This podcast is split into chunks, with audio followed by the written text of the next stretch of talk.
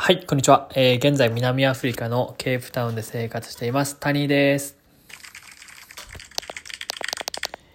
えー、っと、今日はコロナが終わったら旅行するのは南アフリカでしょというところについて、えー、話していきたいと思います。えー、っとですね、えー、現在南アフリカのケープタウンに、えー、約1年間ぐらい、えー、いるんですが、もうめちゃめちゃいいとこなんですよ、マジで。もうね、いや、ちょっとね、ツイッターにちょっとこの間まとめたんですけど、と、順番に行くと、まずね、まあ、まずどこかって言ったら、日本からどれぐらいあるのかっていうとね、飛行機でだいたい24時間ぐらいかな1日前後かかるんですがでえっとまあでもこのコロナが始まる前だったらだいたい、ね、往復10万円ちょっとぐらいで取れたっていう知り合いとか、まあ、自分は片道8万円ぐらい取ったんですけどのぐらいの飛行機代で行けます。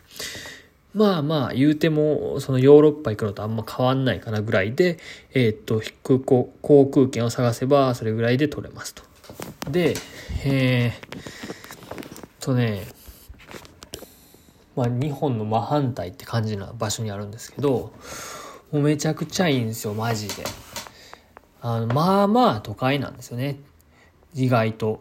このアフリカって聞くとこう結構こう砂漠だったり動物がたくさんいるみたいなこうイメージをこう思われる方が多いかもしれないんですが南アフリカのケープタウンっていうところはもうアフリカの中でももう一番と言っていいぐらいの都会の場所都会で、えー、こうまあ街並みも昔植民地イギリスとかイギリスオランダの植民地だった時期があるんでこう結構こう綺麗なヨーロッパ風な街並みの場所も多かったりするんですね。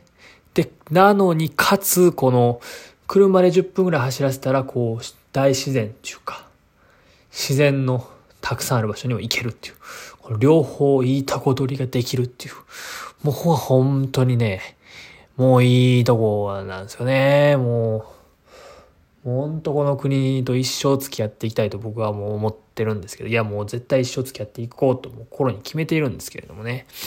はい。で、まあ、それがまあ一つ目。まあまあ都会やのに車で10分ぐらいで大自然を感じられるっていう。テーブルマウンテンって言ってすごいこう、綺麗な、頂上がこう平らになってて3キロぐらいもうずっと平らな場所が続いてるような山があったりとか、ビーチもたくさん、こういろんなビーチがあって、その、それぞれも景色、超景色良くても一生そこに座っていれるんじゃないかっていうようなもうビーチがあったりとかですね。えー、はい。まあそんな感じです。で、えっと、いろんな文化が混ざってる。二つ目。いろんな文化が混ざっているんですよね、これが。え、っとね、それこそその植民地時代のことがあったから、こう、イギリスからの移民とか、オランダからの移民とかがいたりとかしてる。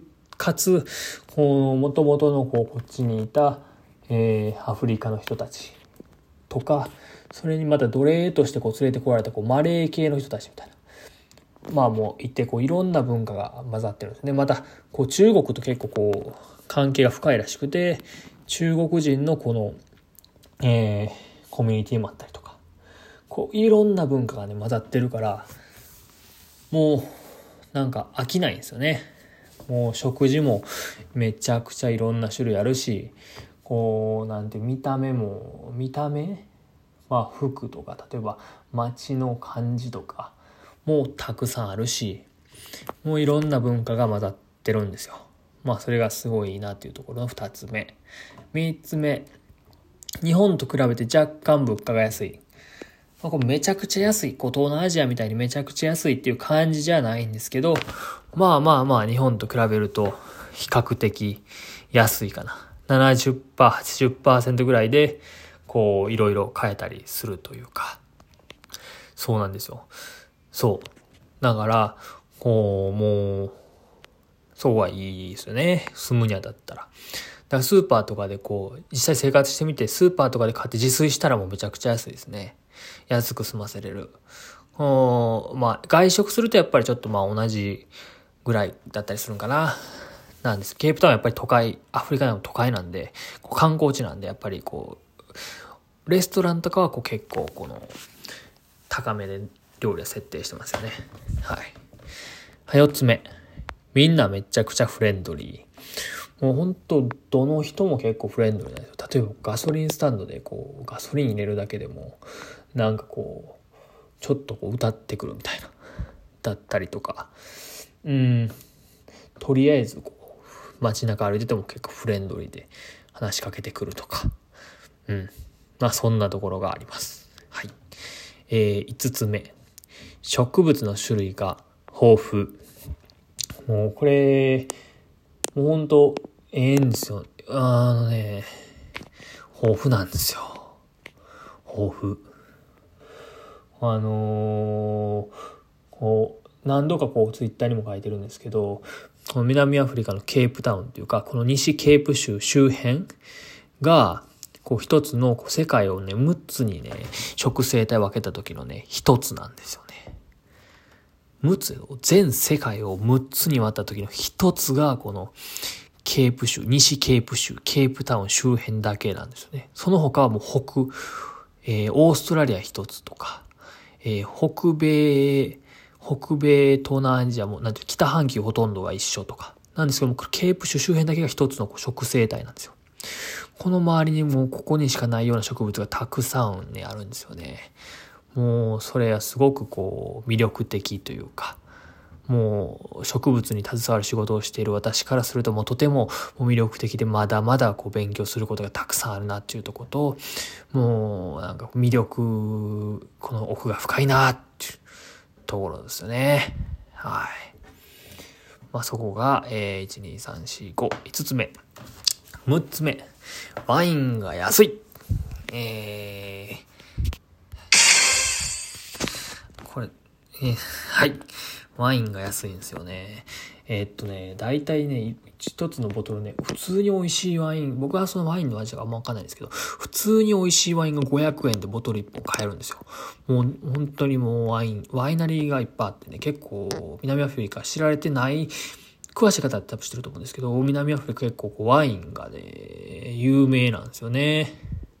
はい、もういろんな種類のワインが安くで飲めるんで、ワイン好きにはもうたまらない場所だと思います。はい。えー、1、2、3、4、5、6、7個目。英語圏である。えっ、とですね、南アフリカ共通語が11カ国語あるんですけど、えー、基本的には皆さん英語を喋ってます。なので、えー、比較的こう、なんていうんですか、コミュニケーションが取りやすい場所ですよね。はい。えー、8つ目。気候が最高。えー、すいません。これ、じゃじゃんっていうのを途中で覚えて使ってるんですが。えっと、はい。もう気候がね、最高なんですよ。もう雨がね、あんま降らないんですよね。この夏、雨季と寒気が分かれていて、夏は、えー、寒気で、冬が雨季なんですよ、ケープタウンは。ここにまたヨハネスブルクに行くと、まあ、それが真逆になるらしいんですけどね。で、えっと、要は日本と真逆な、南半球なんで、えー、今11月の時期で、えー、これから夏に入っていくっていうところなんですが、えー、っと、夏になるととにかくもう晴れが続いてですね、もう観光し放題ですよ。もうこぜひ来て、来ていただいたらもう観光し放題なんてこの時期。だいたい11月から2月ぐらいまでがもう夏のピークで、あの、もうぜひ観光シーズンって感じですね。はい。えー、9つ目。絶景がある。もうね、めちゃめちゃ絶景ばっかりですよ。本当に。もうめっちゃ綺麗な自然。自然の絶景がたくさんあります。で、なんかそういったところも、なんていうんですかね。